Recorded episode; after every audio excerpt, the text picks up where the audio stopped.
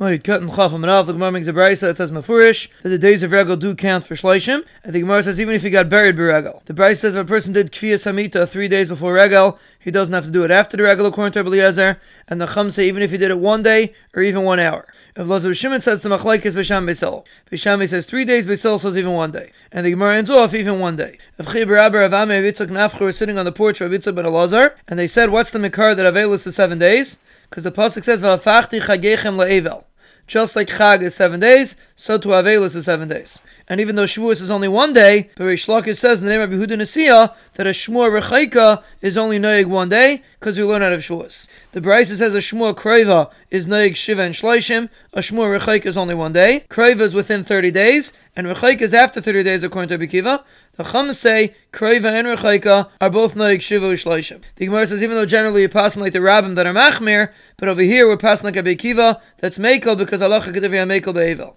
The Gemara makes stories with Hamirayim that had a Shmuah Rechaika and it was only Noig one day. The Gemara from Brisa that says that that's only by the five Mesei Mitzvah. But of the Imai, it's Noig Shiva Shleishim. The Gemara says it's a Yechida and we don't pass like it. Because the Brisa says there was a story that the father of Tzadok died and they told him after three years, and he asked Elisha ben Avuya and the Zkanim, and they said to Noig Shiva Shleishim, and when the son of Rabbi Achia died Begaila, he said Shiva Vishleishim. The Gemara asked him when Rav told Chia that his father and mother were Nifter, who were Chia's brother and sister, he told his Shamish take off his shoes and bring my kalim to the base of Merchatz. And we learn out three things. First of all, an oval is also benilas sandal. Second of all, a shmur rechaik is only noig one day. And third of all, makes the same kikulai. So you see, he holds it only one day. The Gemara says Avchia is different than Avachia. Abbeis B'Ravin says if a person heard a shmur kreva b'regel and matzah regel became rechaika, it counts. He's only noig one day. And the Gemara says the same halacha applies to Shabbos. The Gemara makes machlaikas if he does kriya on a shmur rechaika. Rav Mani says he doesn't. Rav says he does. The Gemara asks, is it possible that a person that's not sitting shiva should do kriya? The Gemara says why not? But the Brisa says a person that doesn't have a shirt to rip and he gets the shirt teich shiva, he does kriya.